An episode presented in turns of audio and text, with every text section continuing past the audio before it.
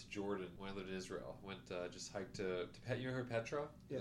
So I hiked. Indiana Jones: The Last Crusade. That's right, exactly. It's pretty cool. It's pretty nuts to see the Temple of Isis open up. It's it's awesome. But when I went to the heart of the old of the archaeological remains, you could pay like ten dollars for this amazing all you can eat buffet. Now, Wait, any- in Pet In Petra, but yeah. not in the. no, inside like in literally like well, because it was just it was destroyed at the end of the movie. that part. It's a I'm huge city. No, no, it's that part. You can't actually go inside there. Yeah, because like, it was destroyed. Because Exactly. they tried to cross the because they the fucking took the Holy Grail with them. Right, obviously. And so I went deep inside, like, oh, this spread was incredible. I think most people would say, "Don't eat this, Mike." Like it's, you know Yeah. what I mean? Like, yeah, but it looks so good. Look at that custard. So I was like, I'm gonna do it. Thirty-six hours later came Yom Kippur, and it was a day of judgment. It was a day of reckoning. It was awful. It was horrible. I mean, it was. It was awful. First thing, you know, first I got a high fever, about 102. Like I, I, I remember just waking. I was like, I don't feel great. And all of a sudden, you're you're sweating, you're in bed, and like I had my Newfoundland puppy at the time. Like I was like, fuck, I gotta take her outside, and it was awful. And then by like eight o'clock at night, the fever broke, and then came on the stomach pain. Like it just lasted for a week. yeah.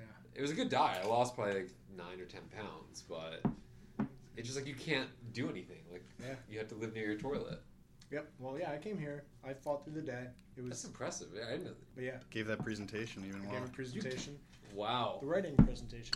it was a decent That's why I presentation sat. too. Yeah, Monday. That's Is that why- where you sat? That's why I said. Okay, what I was wondering, I was like, oh, usually I feel like James kind and I thought walk you were around. going It for worked. professorial luck while doing that. No, it worked really well. That's why I sat down. Uh-huh. Wow. Yeah.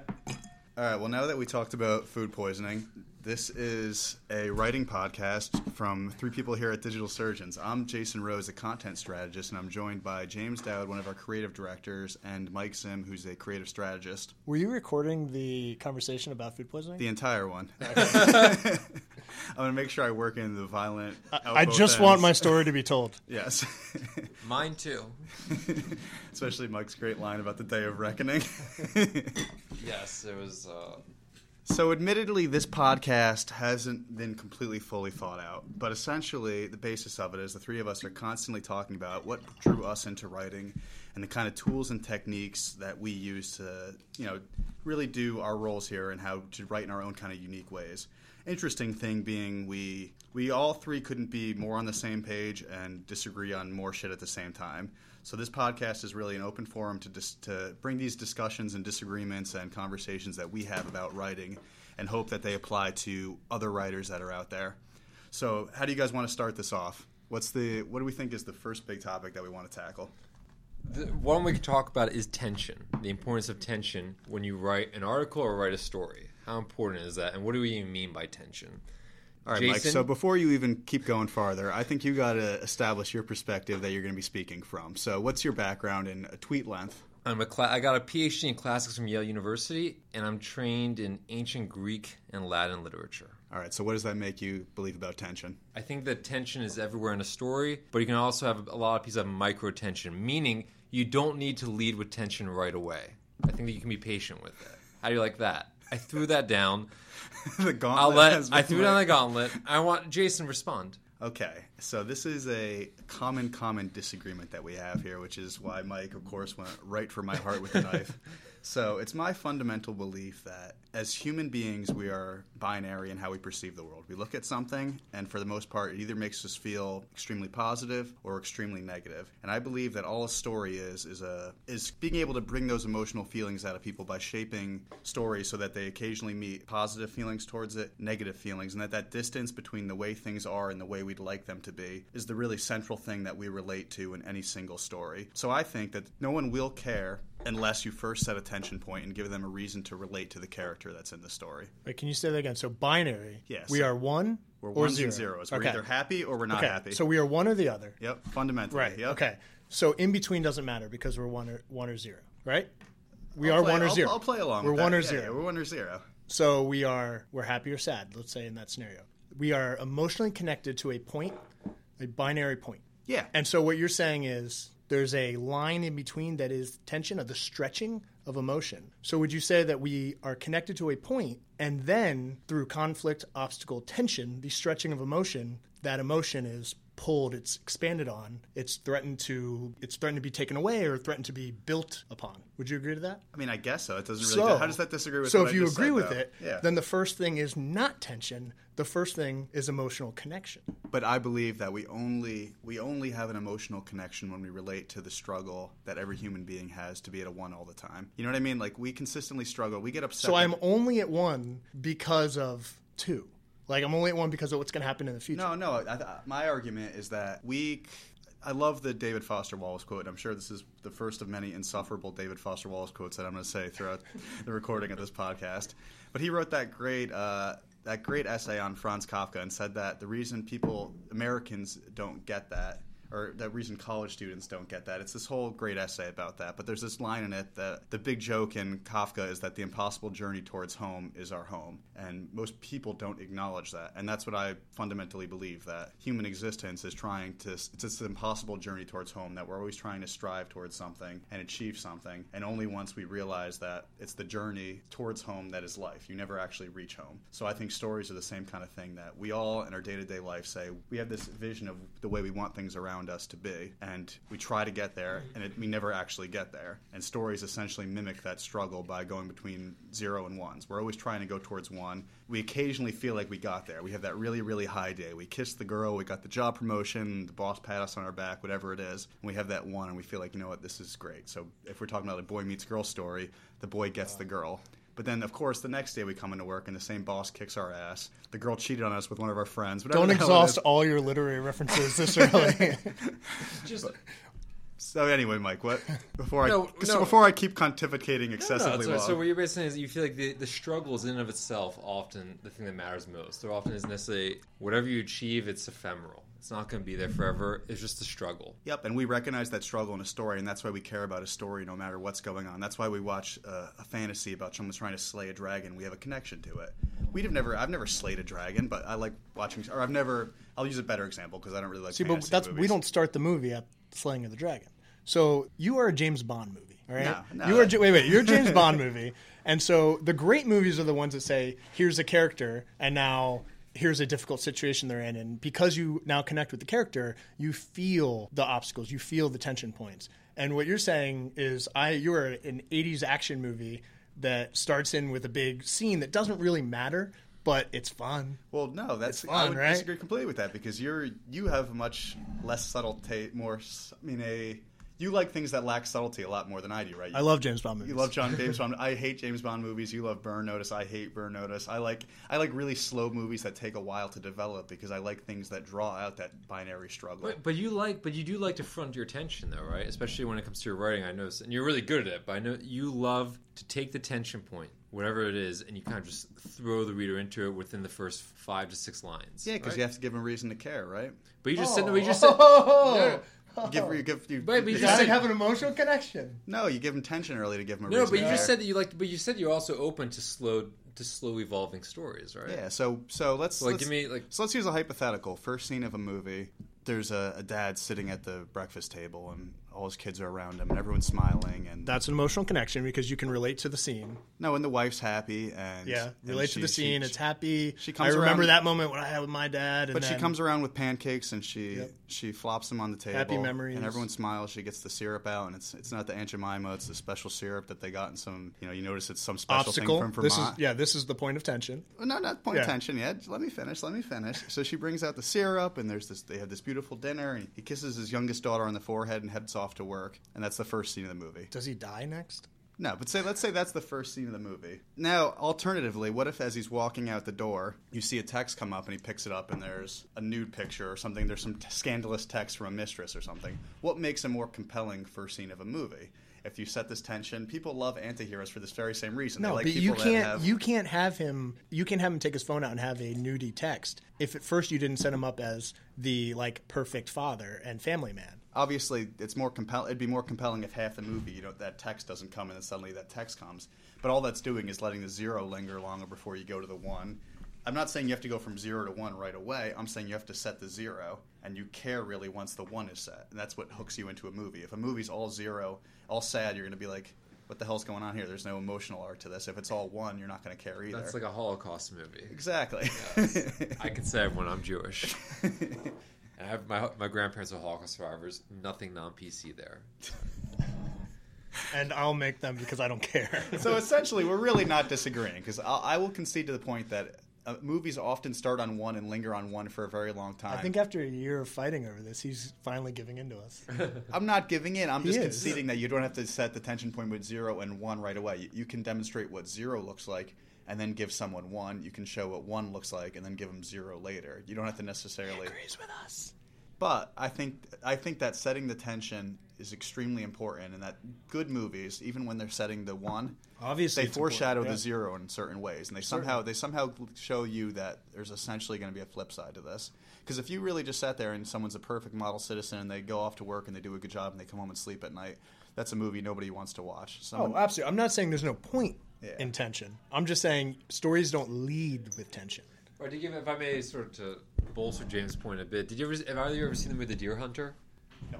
Have you, have you seen The Deer Hunter? I Hunter? love the Deer Hunter. It's a great movie. Yeah. And the thing with the fir- the Deer Hunter, it's a famous uh, movie about the Vietnam War with Robert De Niro, Christopher Walken. I think Christopher Walken got Best uh, Supporting Actor for it. Yeah, it. the one out. with the Russian roulette. Right. Yeah. But for the first, I think, 45 minutes to an hour of the movie, it takes place, I believe, in a industrial town in Pennsylvania, Yep, Steel Town. the steel town, right? And there's nothing. It doesn't really have anything to do with the rest of the plot of the movie. In fact, I go as far as to say you can take, as far as the plot of the movie goes, you can reduce that first 45 minutes to three or five minutes. But it's all about forming an emotional bond Well, with I the would people in the disagree. No, I would disagree that completely. I think there is tension from the very, very first scene of that. But then, movie. like the Vietnam War is not introduced. Like you don't even. There's but that, that movie, that movie's not about the Vietnam War, though. well, it's about the effect of. It is about the effect of what this war does to the to this. But it's primarily town, this about. The, but it's no, it's about the relationships between the characters and Emotion? How Robert De? Niro and Christopher Walken have this very complicated relationship. In the first forty-five movie minutes during that wedding scene, it's not a happy wedding scene. It's very sad. They're kind of all stuck in this dead-end steel job type thing, and they're desperately looking to make something out of their life. De Niro's hunting that deer. It's there's tons of tension in them. The movie literally starts with the movie literally starts with a deer hunting scene where he's slowly stalking a deer, and there's tension whether he kills it or not. Good memory, For 45 minutes, the 45 first 45 minutes set up this tension between these friends, and they're doing a lot of passive aggressive things to each other at this wedding. But they're also really, really close. It perfectly sets up that tension between you have these friends, you have these childhood friends that you are forming this relationship with, and there's also weird tensions. And then suddenly they're dropped in the Vietnam War together, and all these tensions get magnified. Christopher Walken completely loses it. De Niro doesn't know if he can be a good friend to him or not. They come back. De Niro, there's just I, that's a bad example. That Yeah. movie is so ripe for tension. Wait, wait. also, also, I'll say Talk this. about dra- ramming your argument down our throats. I'll also say this: we are still early in our bourbon, and usually you and I are like much deeper when we have this fight. Uh, so I actually feel a little bit of a need to connect, agree with you, Yeah. and that also remember I wouldn't fucking care. I haven't seen that movie, but hunting a deer and you're like, there's so much tension.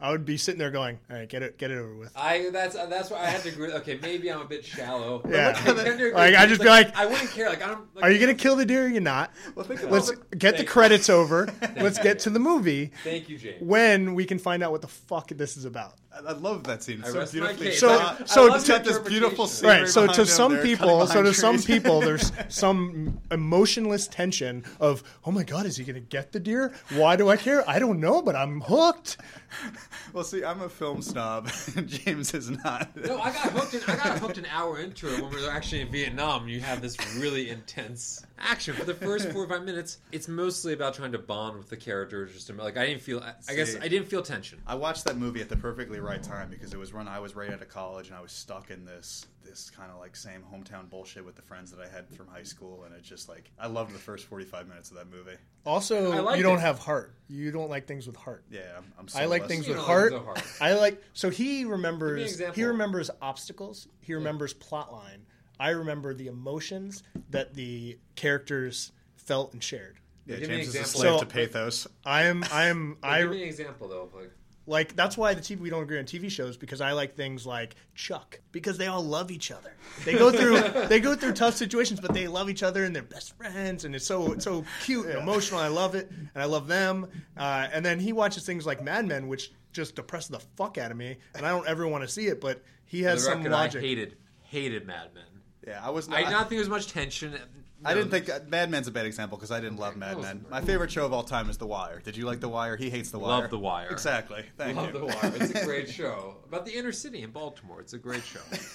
it doesn't matter. It was it was the most boring show I've ever seen. How could you say it was? Bo- It was Ah. terrible. Mike, are you coming to my side here? Is this what I'm I- hearing? I'm- I'm a nuanced gray character. Sometimes I'm over there. Sometimes I'm here.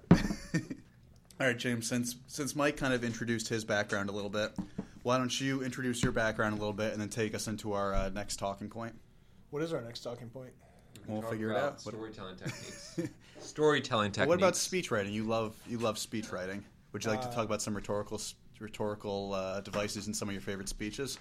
Yeah, I think that's actually a perfect setup for Zim just to rant. He's going through his notes. The professor is ready. I brought notes.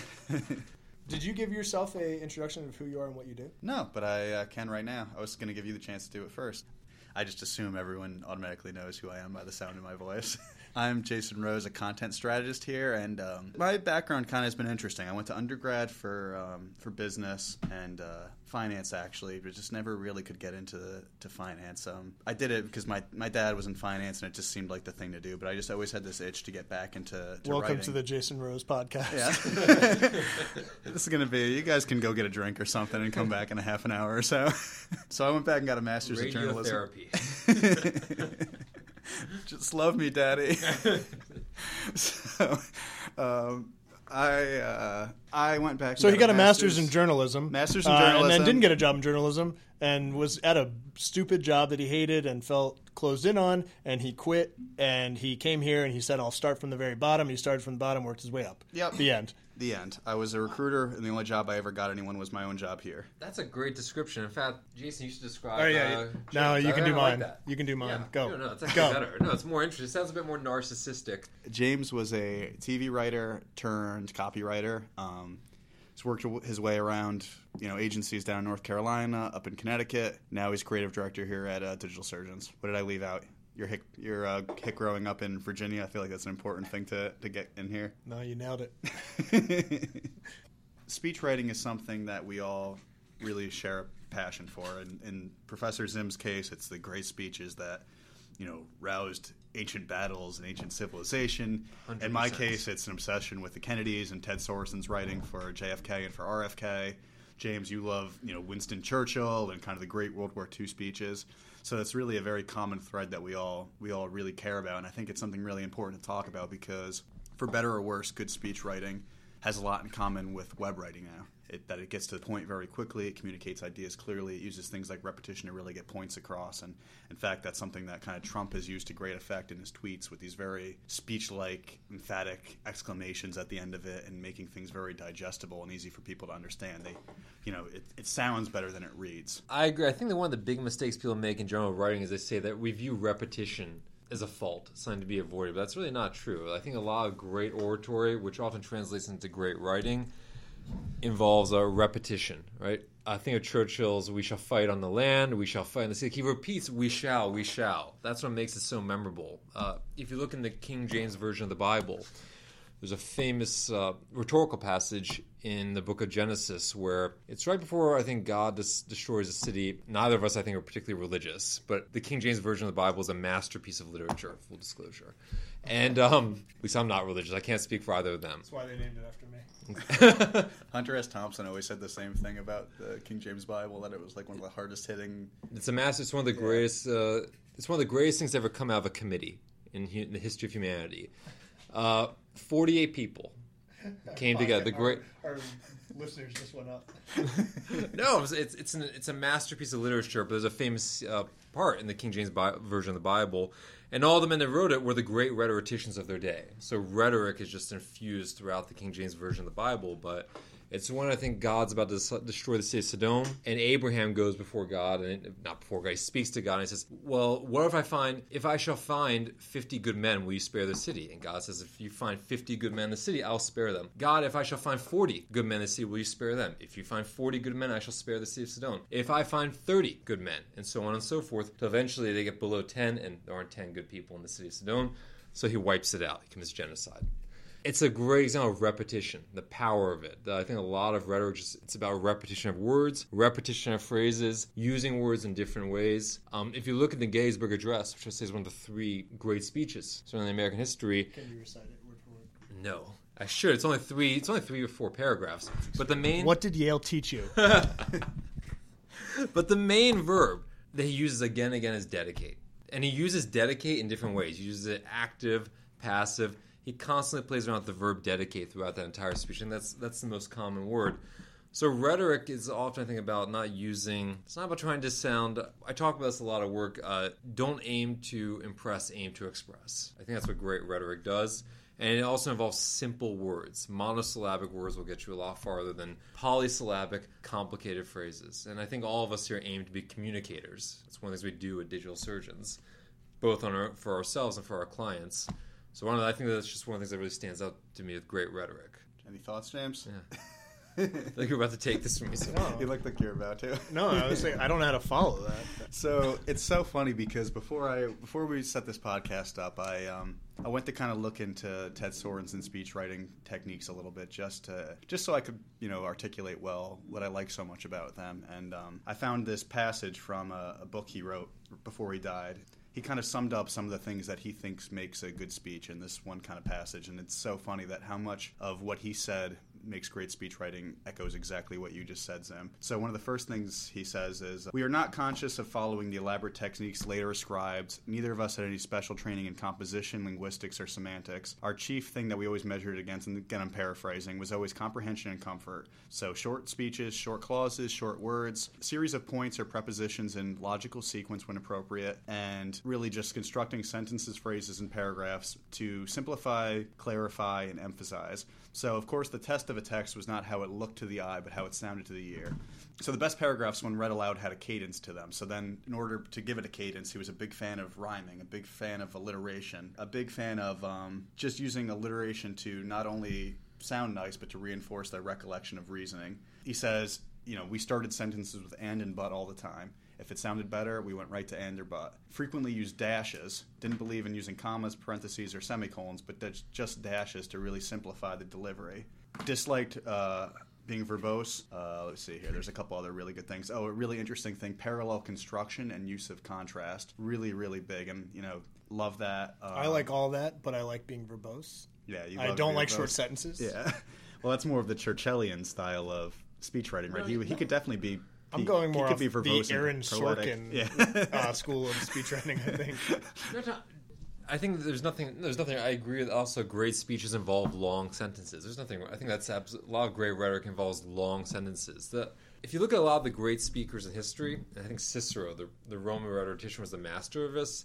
He was famous for being the the king of the periodic sentence, which is the one you like verbose, long, complicated sentences that could be as long as a paragraph. But the key to the way he also used a lot of variatio, variation in the way he spoke. So he'll give you a short sentence, maybe a two line sentence, then a three line sentence, a four line sentence, and he doesn't want to exhaust his listener. Then he'll go back to a short sentence. So it's about using them, but use it skillfully. He realized like you can't give an entire speech of just long sentences, otherwise you'll bore the reader. So another way of maintaining their interest, regardless of what you're saying, just vary up the length of your sentences. This is going to sound really pretentious what I'm about to say, but when you do that well, when you really vary the rhythm between sentences, it's almost like like a, a jazz solo, right? It's like you you build tension with a long sentence, and you kind of do a couple really short, quick ones. You come back to long ones. It gives it a really nice rhythm and kind of this like forward moving tension to it. I feel like that sounded really good. Why do you have to preface that with this is going to sound really pretentious? Because I Like, can't say I was gonna say, yeah. So that sounds like straight out of like a New Yorker magazine. Like I love the New Yorker, by the way. But to say, Yeah, because for all those jazz musicians out there listening, I compare my writing to Coltrane. yeah, it was pretentious. And another thing, you mentioned uh, the use of prepositions, and well, I'm sorry, what was the name of the, reader you were talking about? Uh, Ted Sorensen, he was the speechwriter for JFK, For and JFK. RFK. For RFK. Uh, you mentioned prepositions there. Like one of the most famous quotes from Abraham Lincoln's at the ed- end of the Gettysburg Address: "A government of the people, by the people, and for the people." I think just the use of those prepositions what really makes those three clauses stand out there. So it's just another example, like using simple, you know, ten of the most common words in the English language. You can make a really powerful point based on the way they're arranged. I listened to the to the Gettysburg Address not that long ago, and it remains one of the most incredible pieces of writing. Not to get political here, but it was incredibly upsetting to listen to the Gettysburg address. and also pretentious again. yes. Clearly, Jason's revealed where he stood on which side during the Civil War. big big statement. I know, big statement. He'll never get elected in a southern state today. Well, it was the day after our most recent inaugural that I listened to it. That, that was where the depression stemmed from. Interesting, like a lot of great rhetoric is about imitation. The Gettysburg Address, people don't know this. Lincoln, his education was based primarily on reading. He read a lot of great speeches and he read the King James Version of the Bible. That's where a lot of his education came from. He just memorized long passages of prose and of and of poetry as well. But he based the Gettysburg Address on another famous speech that took place during the Civil War, Pericles' funeral oration delivered in 430 during the Peloponnesian War when Pericles, a great statesman who led Athens early on in the war, honored the Athenian war dead during this War of Sparta. So Lincoln was very much inspired by that speech. And if you compare the two speeches, you'll see that Lincoln kind of takes a lot of the themes and almost uh, the same lines from Pericles' funeral oration delivered in 430 BC and just re and plays with them and repackages them for his audience. How much of good writing do you think is, is stealing like that? A lot. Yeah. And there's nothing wrong with that. and that art James, in general. is there anything wrong with imitation? Wait, you said stealing. He said imitation. Yeah, tomato, tomato. No, there's wait, wait. well, if Mike this woman. said like a true, said like a true copyright infringement. Do either of you um, read your writing out loud to kind of hear if there's a rhythm to it or if it to catch mistakes? So I just gave that presentation about the value of reading it out loud and how it helps you understand your style, how it helps you find the bumps in the in the writing, the cadence. I have never read my writing out loud in my entire life. And I made that a point yesterday. I actually referenced it more times than I intended to and how valuable it was and how it's going to change people's lives and change their writing moving forward. And I've never done it once. We definitely will edit this out from the podcast. We don't want anyone else No, no, it's true. I, but I, I don't, I don't. But I think it helps people. I think it can help people. I think there's great writers who have done it. We've talked. Hunter S. Thompson was into it. Uh, do you do it? I do, but I didn't want to say that after you said great Yeah. writers. Hunter S. Thompson did it, then have me lean into the mic and go, Great I writers, do as well. great writers like Hunter S. Thompson. What's another one? Uh, Jason Rose, Mike Zim. Do you? Not that much. I don't do it that much. No, I should. But anyway, if I do give a speech, if I'm thinking about writing it out, I will practice it to see how it sounds. I've never done that either. I, I prefer to write something if I'm giving a speech, like you just said. Write something and then just totally riff and try to remember what I wrote, and that's my speech. what I'm about to say is highly embarrassing. Which is why I've never been hired to give a speech. When I write something here, I don't read it out loud. I'll read it kind of out loud to myself. Like I'll very deliberately read it in a way that I almost am just saying it out loud in my head instead of just kind of like going word to word quickly and processing it. But when I'm writing something at home, much to my uh, my fiance pretends she enjoys this. I'm not sure whether she actually does. It's, this is one of those things. If I ever got on a polygraph, I would say I make her come in and sit down, and I'll read it out loud to her just to see her reaction and see where the beats are and see where it sounds good. And it's this every single time I write something at home, and then I kind of like pompously walk around after like like a mic drop kind of thing, and feel like I have to go smoke a cigarette. Ooh. Read something out loud right now. I should read something out loud right now. Yes. So am I writing? Yes. All right. Can we talk about something else while I pull something up? We can always pause the podcast while you pull something. Up. and pause. Oh, I got I got one. I know what I'll read out loud. This was the one of the more uh, over the top over the top leads that I ever wrote for uh, for an article. LivePerson blog asked us back in May of last year to write an article about digital transformation. At the time, I was seeing a lot of stuff around. You know, every every consulting agency was putting out this digital transformation white paper, and they were all framing it framing it very very exaggerated and very very dramatic. So, um, you know, Pete gave them all that put all these great thoughts down as to how um, you know the five steps that you need to do to keep digital transformation tech powered but human led, and that's the name of the article. And I tried to write a lead that I thought would make it interesting, but I couldn't help myself that it was almost a passive aggressive dig at how exaggerated. Every other person was making it so i decided to make it even more exaggerated. And uh, this is the, this is the lead. Legacy analog organizations are scared and for a good reason. After all a meteor of rapid digital change is barreling towards them threatening to destroy everything that they've built. This meteor, at least as I imagine it, is ridden by Elon Musk and carries the weight of each and every digital disruptor in the industry, powered by exponential advancements in tech. These disruptors are building products unencumbered by existing business models that are designed with only one goal in mind to provide unforgettable experiences that live where the modern consumer expects them to, whether that's in their pocket or purse, a pop up shop, within a VR helmet, or some proto combination of all of the above. Modern businesses need to be in a constant state of digital transformation to adapt, upgrade, and compete in an ever changing connected landscape. But fear not, organizational stakeholder, because it is not technological advancement that wins the digital transformation arms race. It's an understanding of your consumer. True digital transformation lies at the intersection of human psychology and tech, where the experience of your customer is all that matters. What will save organizations from this hyperbolic digital doomsday I described is an understanding that technology at its best enhances human capability. It doesn't replace it. Below, I've outlined the five crucial steps to drive a tech powered, human led transformation. I know all of our styles so much, and I know we talk about it so much, but still, I was sitting there thinking, man, we all write very differently. Yeah, did that sound very different? So, James, you've read enough of my stuff and Jason's. I'm curious to do because yes, uh, James Dowd has a very distinct style of writing. In fact, even today, I saw a piece of copy, and I mean, I said, "That's James. James Dowd wrote that." And sure enough, I slacked him, and it was his. Do you feel like J- Jason and I have very distinct styles? Uh, I don't. Th- I didn't think I had a distinct style. He has a very distinct style. I always describe it as Walt Whitman esque. It, it's, it's straight dead poets, Walt Whitman, which is fantastic. And you, I I'll can't write it. like that. I can't do it that well. Take it. Uh, no, but I just think I, I, I write. I think long but choppy. Does that make sense? I wouldn't call it choppy. It's got it's long, but it has rhythm to it. So a lot of people, when they write run-on sentences, it becomes this jarbled mess. Run-on sentences. How dare you, sir? Yeah, it sounds very. It sounds like meaningless. You're just you're like I this is a mess of words, but you were able to write very very, as you said, verbosely, but also give it a lot of rhythm. So I give rhythm by periods, you know, dashes, a lot of stops, a lot of tension, like but using phrases like that. You do it in a very very distinct way with. Isn't that a lot of exactly what I do, though?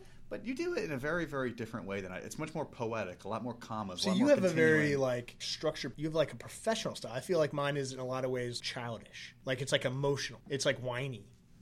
Not But I think that's why it's like it's different because it is a lot more most people don't writing. use a style that's whiny. Uh, Most people You- don't use an emotional style like you do, and that's why you, I think your writing is more distinct than mine is. If I may, what is this? no, I'm going to read. Uh, he has like a, a search I have a result, quote. which is me. That's for yeah for James. So I'd say that James' style is very. Uh, it's not raw in the sense of unpolished, but it's very raw and that just sort of comes out of what he's thinking. And I would like to just read for you one sentence that he just sort of shot over to me. I thought was awesome, and I'm really impressed that apparently that was his first draft. So I'd be curious to know what would have happened. Well, there's mis- it- there's mistakes in it. no, no, there's not. What do you mistakes? It's great. It's, no, there. I disagree. This is a quote from James: "Will over skill. We have skill, every one of us, but skill alone doesn't matter. It's the grit, the fire in us, the desire, and the capacity to act decisively and deliberately. And it's not something that can be taught. It's a resilience and the ability to adapt and overcome hardship. And it's up to you to find it within yourself. That will be the secret to grow into something great.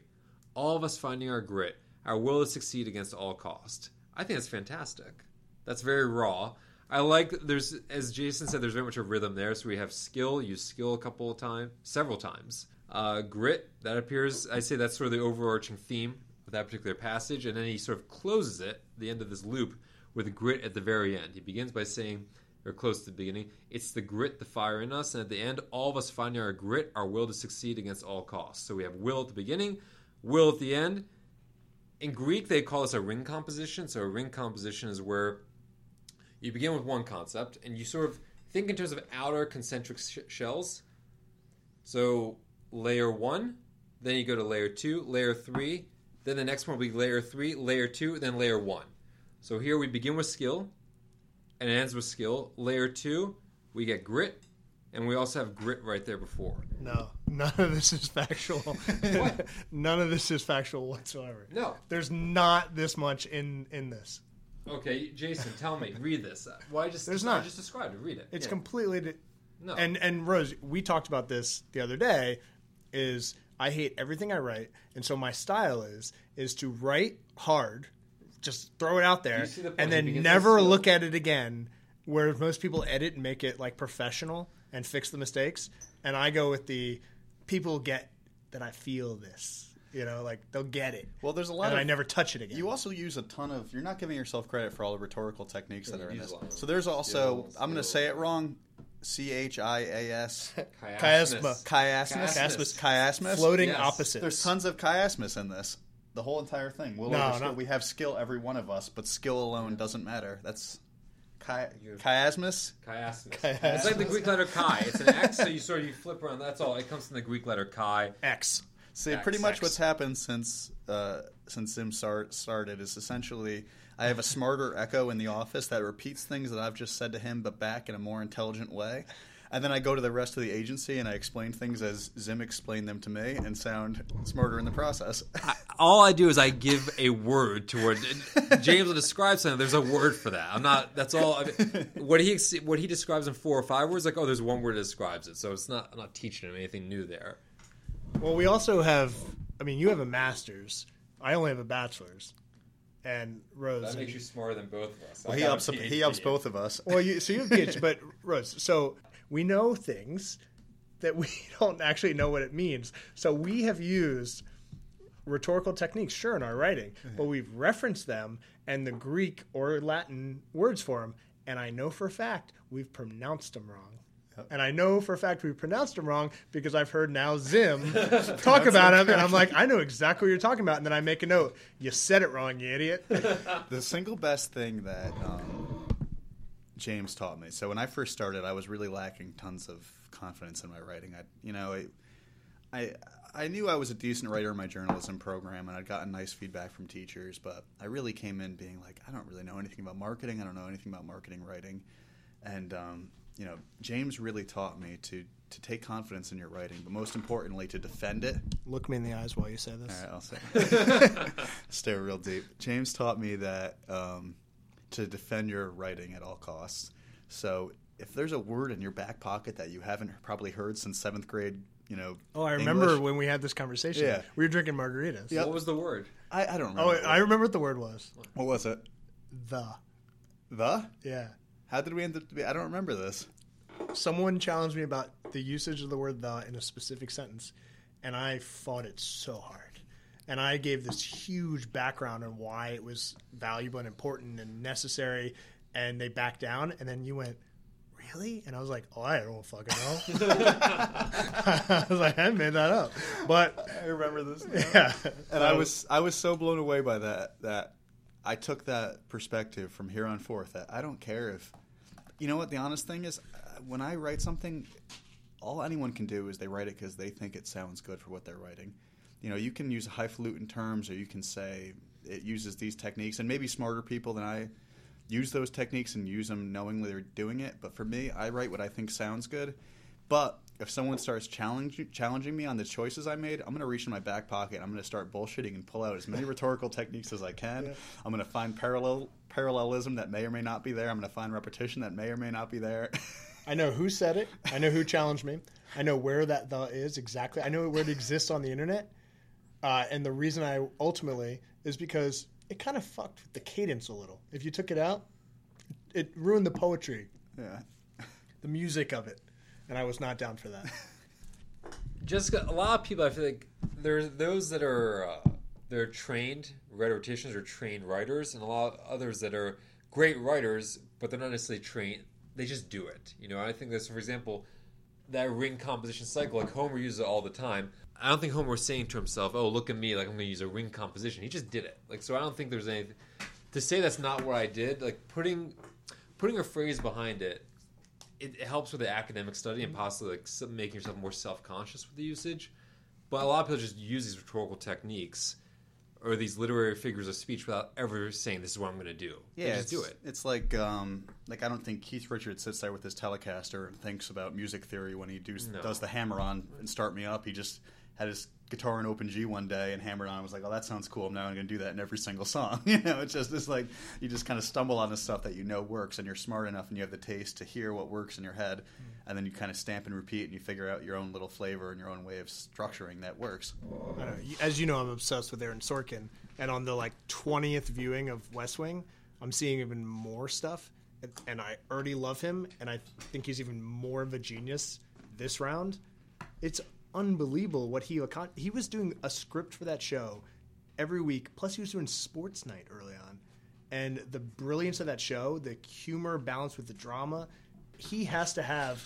I mean, Zim, you have to speak to the like divine or the, like the classical like muse, the daemon, like stuff like that. Be, the genius living in the walls of his you know apartment while he's doing cocaine, whatever it is, because it's not human to be able to write like he has written.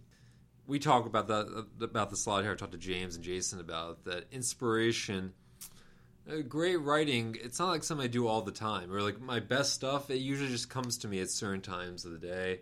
Maybe it's at five o'clock in the morning, so I'll get up and do it. Or it might be at eleven o'clock at night. But whenever I feel a, a burst of writing inspiration, I have to do it because it's not going to be there an hour later. It's not. So the Greeks and Romans had this idea that of the muse, and th- this was a divine concept. There was a there were nine muses. Each of them represent a different form of inspiration. And if you look at the beginning of the Homeric epics, is the Iliad and the Odyssey, they begin with what they call the invocation to the muse. So Homer, whoever was the poet who wrote this work, doesn't say I wrote this. Muse, sing through me, sing to me. So he attributes all of the content ultimately to this out of body experience. And that it can't be done without the muse. And that every time the poet recites, he needs the muse, he or, or she, if it's a female poet, will need the muse's help to once again be able to produce for their audience. So they believe that inspiration was something that came outside the body. And not just came from outside, but it was a divine, godlike. So you can see why the Greeks would worship this, that they create a cult. Homer had his own cult in antiquity. There were those that worshipped him as being a divine figure. And for those of us that like writing, you can sort of appreciate why that is. Right. And didn't it go beyond that all the way to the Renaissance? Ultimately, with the the painters, were, it was the divine Michelangelo. Didn't they they hold that title? They did, but at that point you have Catholicism, right? So no one's actually war like the Greeks and Romans. Like they, the Greeks really worshipped, like they would divinize these these poets. A lot of the great poets had their own cults, minor cults in, in Greece. Like they really, we often use divine metaphorically. I think especially in the middle in the Renaissance, like you can't worship a poet, otherwise that'd be a form of heresy. But the Greeks had no problem with doing it. The Greeks are divinizing different aspects, elements of nature all the time. Well, how different is that from people mobbing the Beatles? I guess the difference is sacrifice, right? Cult sacrifice. So no one's like, no one's killing animals. I mean, that's one difference, I suppose. But you're right. No, we humans have this tendency to divinize something that's that's very spiritual. I mean, the entire notion in the Middle Ages of saint of worship. What's a saint, right? The the notion of saint worship is really just uh, it's a transformation of the notion the ancient world of worshiping heroes, because heroes had actual they had cult sites. They were worshipped locally. Well, what's a saint, right? I mean, basically, when you see the way in the Middle Ages people would worship saints, is that they would say that we're not actually worshiping them as gods, but they kind of are, right? The, the notion of a saint relic. I'm going to make a pilgrimage to the site of a saint somewhere in Spain, somewhere in Italy, and then you're only paying money to that monastery or whatnot. So I think just to go back to your point, yeah, the way we worship the Beatles, we use it metaphorically, but you can see very very easily there's a thin line there. And if that taboo wasn't there, we probably would no, we probably would worship them. And once the last of the Beatles is dead, they'd have a hero cult. Sacrifice a priest of John Lennon, a priest of Paul McCartney. It'd be an endowed priesthood, and there'd be money involved. Do you think they would do a sacrifice for Ringo, or they would just be like, yeah? Exactly. That's that. That'd be a debate. Or, or the Ringo cult would be the the poorest earner. Like more successful cults earn more money. His wouldn't make as much money. We were gonna we were talking about uh, storytelling and how you and I argue all the time. I have another argument. Oh, I was going to say favorite short story first, no, but we can move on. No, to I that. can jump. Yeah, we can jump. I have an argument you and I have had, Ooh. And we did not solve. and it was about Hemingway. It Oh, was about the iceberg theory. Oh. So we were taking the iceberg theory and we were applying it to storytelling in the sense of the fake Ogilvy uh, blind person sign. Remember that? That the the story goes that, and it, it's attributed to David Ogilvy, ad man, which apparently it, it was not him; it was a Frenchman of some sort. Uh, that he stopped at a blind person, a blind homeless person on the street who had a cardboard sign, was collecting money and said, "What is this? I'm blind," and that's all it said. And they didn't have any money, and he pulled out a marker and he wrote on it, and suddenly the person, the guy, just has tons of money, and he wrote whatever he wrote. That that'll I should look it up because Well, it was good. Whatever. but- yeah, w- what we argued was what was a better thing for him to write. and we both disagreed the iceberg theory. The idea that there's underlying things. And if you give someone something, they will fill in the rest of the story themselves in their own mind. And they will tell themselves the story. They will be driven to a cause. They will be driven to an action based off the story they tell themselves. And so I think what I said was, it said, "It's a beautiful day and I'm blind." Wasn't that what it is? So what the sign originally read was "I am blind, please help," and his donation cup Right. was empty, empty. And what Ogilvy changed it to was "It is spring and I am blind." and I said, "It's a beautiful day and I'm blind. Please help." Right? And because I want the idea that someone an emotional connection. Oh, it is a beautiful day, right? It's a beautiful day. I love this. It's warm sun, beautiful, beautiful sky, birds flying through the air, and that you now see. Oh, now here's the tension. Now there's a pull on my emotion. He can't see that. He doesn't have this feeling. Now I want to give him money. And you challenged me hard. You had a whole other take on it. Do you it. remember what my challenge was? I'm trying to remember, to be honest with you. And- We I- I went- was we went- just being a contrarian. Yeah, we went into like whiteboard session for like an hour on this, and we sketched out why, like, what kind of effect this would have on a person. So clearly, I was right. You were just challenging me. But me. I was was I was I saying that it was better? It is spring and I am blind, the way he wrote it. no, you had a whole different take on it. I'm trying to remember what my argument was. I Well, really, okay, then what would you? How would you rewrite it right now? How would you craft that story? Play the Jeopardy music here. I mean, it is spring and I am blind. I mean, to me, and the perspective I'm reading from it now is just about as good as it gets because you're not, you're not, you're not insisting that you're not telling the reader how to feel about it is spring. You're just putting that out there. It's spring. And Doesn't So- T.S. Have a really dark line about a really dark line about spring? Uh, spring is the cruelest of all months. and I think that's exactly where I was going with it. That you're not that the person can interpret that one way or the other. It is spring. Oh, spring sucks. I hate that it's rains all the time. You didn't. You're And not I am blind. referencing T.S. Eliot. I wasn't going to reference T.S. Eliot, but that's the point I was making. Don't steal from the PhD from Yale. Well, see, that's what I said. This is the beautiful. You you masters from Quinnipiac. well, this is a beautiful echo. This is a beautiful echo because this is exactly this is what I'm talking about. That I I'm making a point very ineloquently. Zim gets what I'm going to before I actually say it. Says it more intelligently, and then now I will just repeat uh, to other people. And, ju- that and just to T.S. build on that a bit, I think T.S. Eliot's engaging with the beginning of Chaucer's Canterbury Tales because the Canterbury Tales begin with this praise of spring. Yeah. That spring is the greatest of all months. So that's why uh, T.S. is like spring fucking sucks. Well, yeah, and that's the that's what I think is interesting about it Hold is on. spring and I am Wait, blind. did T.S. Eliot say "S- spring fucking sucks? Let's, see, can we, let's pull it up on a uh, spring is the, It just doesn't sound like him. That's what he wrote the first draft. spring spring fucking sucks, and at the end of spring, you will appreciate winter for the first time. You'll know spring for the first You'll time. know spring for the first time. the, the wasteland. or- Okay. Well, that's that's what I was getting at. Is by saying Ah. it is spring, people can say believe one way or the other about it. They can say, "Oh, I love winter, and now it's spring, and it sucks, and I'm blind," or "Now Eight- it's spring, everything is getting better, and I'm blind, and I can't enjoy it." So it works for both audiences. April is the cruelest, the cruelest month, breeding lilacs out of the dead land. That's the opening. Uh, I see it, but I just I feel like a, it's pretty clear that I win this argument. I don't even know what we're arguing about. What are you arguing about? What? We spent an hour on a whiteboard discussing this and mapping it out. Clearly, you're you're just trying to fight me. well, I, I actually have I have I think I have photos of the board and where we rated our lines of copy that were on a homeless person's sign. what can I say? I love arguing with you. I have a feeling that's what the argument was. Is I was saying that I am spring is more ambiguous, and you were trying to put more pathos into it by saying it's a beautiful day and have an emotional connection. And I wanted to put tension right away by saying it's spring, and you're not know how you don't know how you feel about spring. Nice cover. that's exact. I think that's exactly what we were arguing about. It fits in the narratives of what we always argue about. You're making it up as you go along. I thought I already prefaced this earlier in the podcast that you taught me how to argue pretty much without without pre-thinking That's true.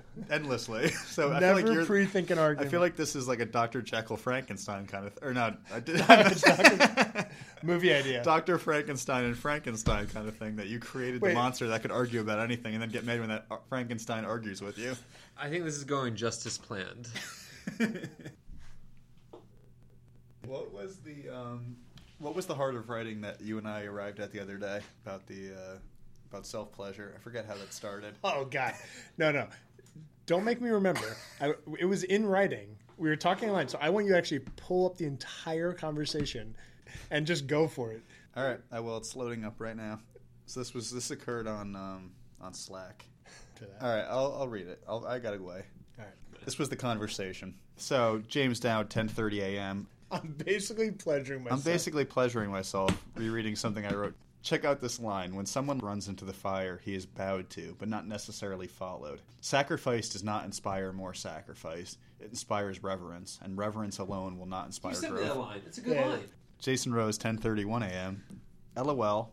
I like to think self-pleasure is a defining characteristic of anything I write. All that starts with a C, Mike. C H A. How do I say that? Chiasmus? Yes. All that chias- Chiasmus. All that. Chi- chiasmus. You've been spending too much time with Zim. James Dowd, 10:34 a.m. Writing is torture. Good writing is masturbation. These are great quotes. Why you? We should put this out there on the internet. Because this, this is what our conversations are. Amateurs wait for inspiration. The rest of us show up and masturbate. James Dowd, 10:35 a.m. This conversation should be reused for the podcast. That was a great exchange. Thank you, Mike. Yes. Oh, thank both of you. I appreciate that. One last pour of bourbon for everybody. I'm all right. yes. One more, then. I think that's what I heard, Sam, Right? I think we should talk a little about the shapes of stories. Oh, the I know you want to talk stories. about that. Why don't you tell us? So, well, let me little preface here. Jason wrote how many blog, one or two blog posts on stories? oh, it was like it was like six. I'm glad you read Six. them all. Okay, he wrote. I think I followed that. I was like one or two, six. Glad you read them all. Like you read one, you've read them all. Um, you really have. no, but, uh, James wrote a series of a blog post on DS.com about about how short how stories are shaped, and about how what marketers can really learn from reading these great some of these great fairy tales, and he drew on I think uh, Kurt Vonnegut. Is that correct? Well, it, d- drew on is a little bit generous. I, uh, I Uh, you directly wrote stole it, it. Yeah, and Kurt Vonnegut stole it from you. Is that right? yeah. I I went took a time machine. I went back.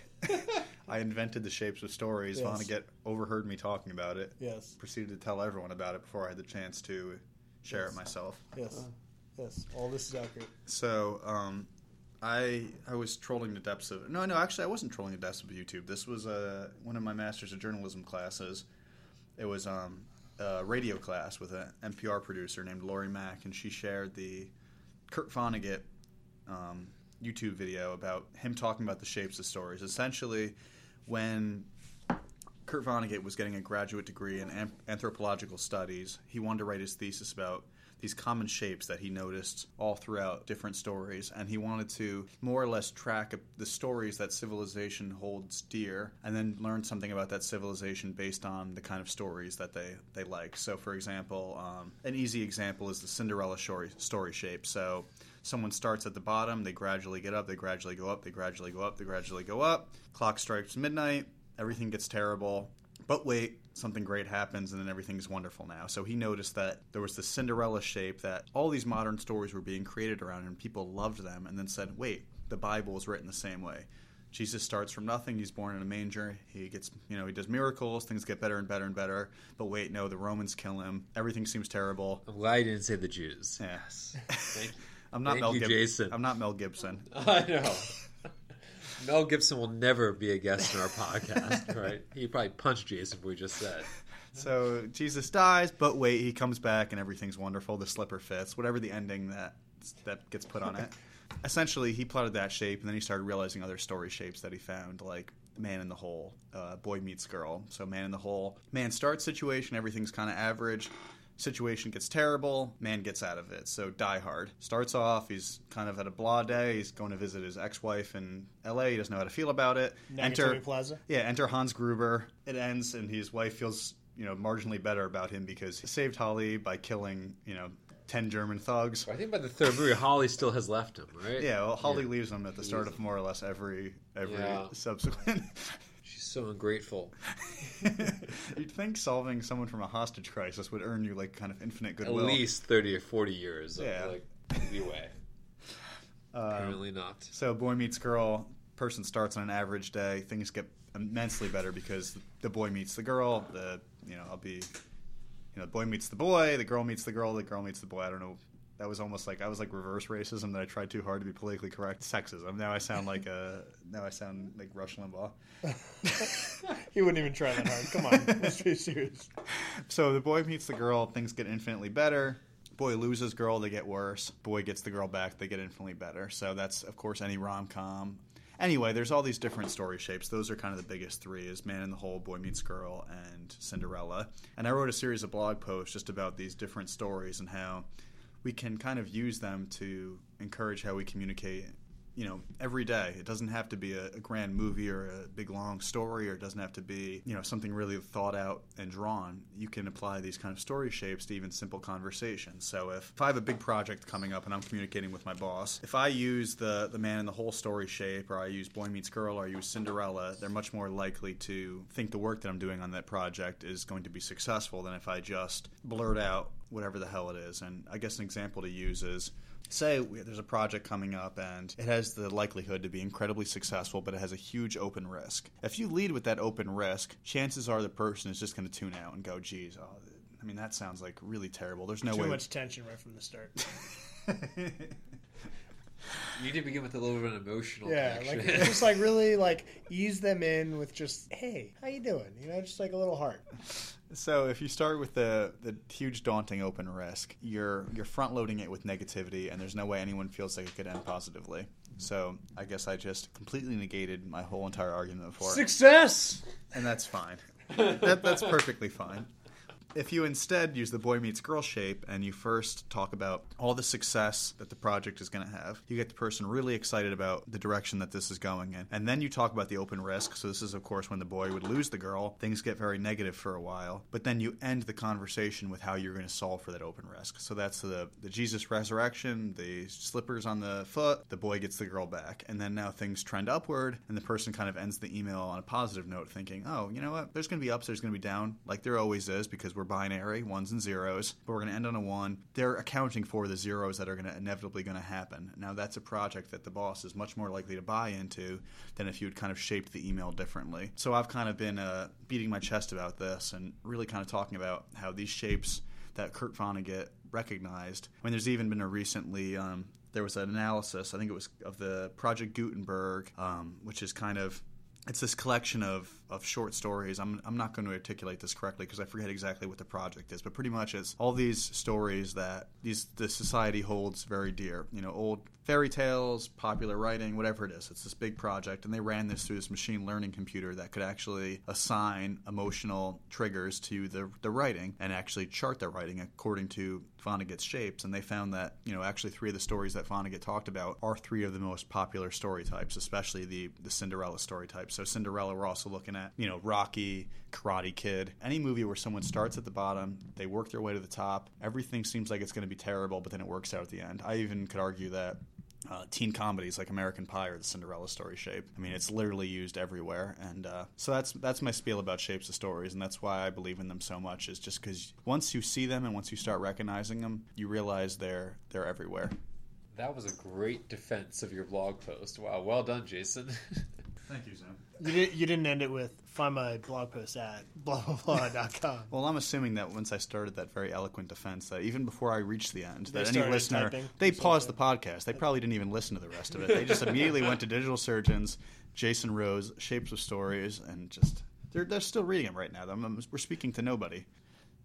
Okay, well, anyone that has made it this far, thank you so much for listening to our podcast. We're really we're still working out the kinks, but I have a hell of a good time talking to, to Mike and James, and I hope you guys have you know an eighth of as much fun just listening to it as I do talking to these two guys. So this was our first pilot episode, and um, thanks for listening.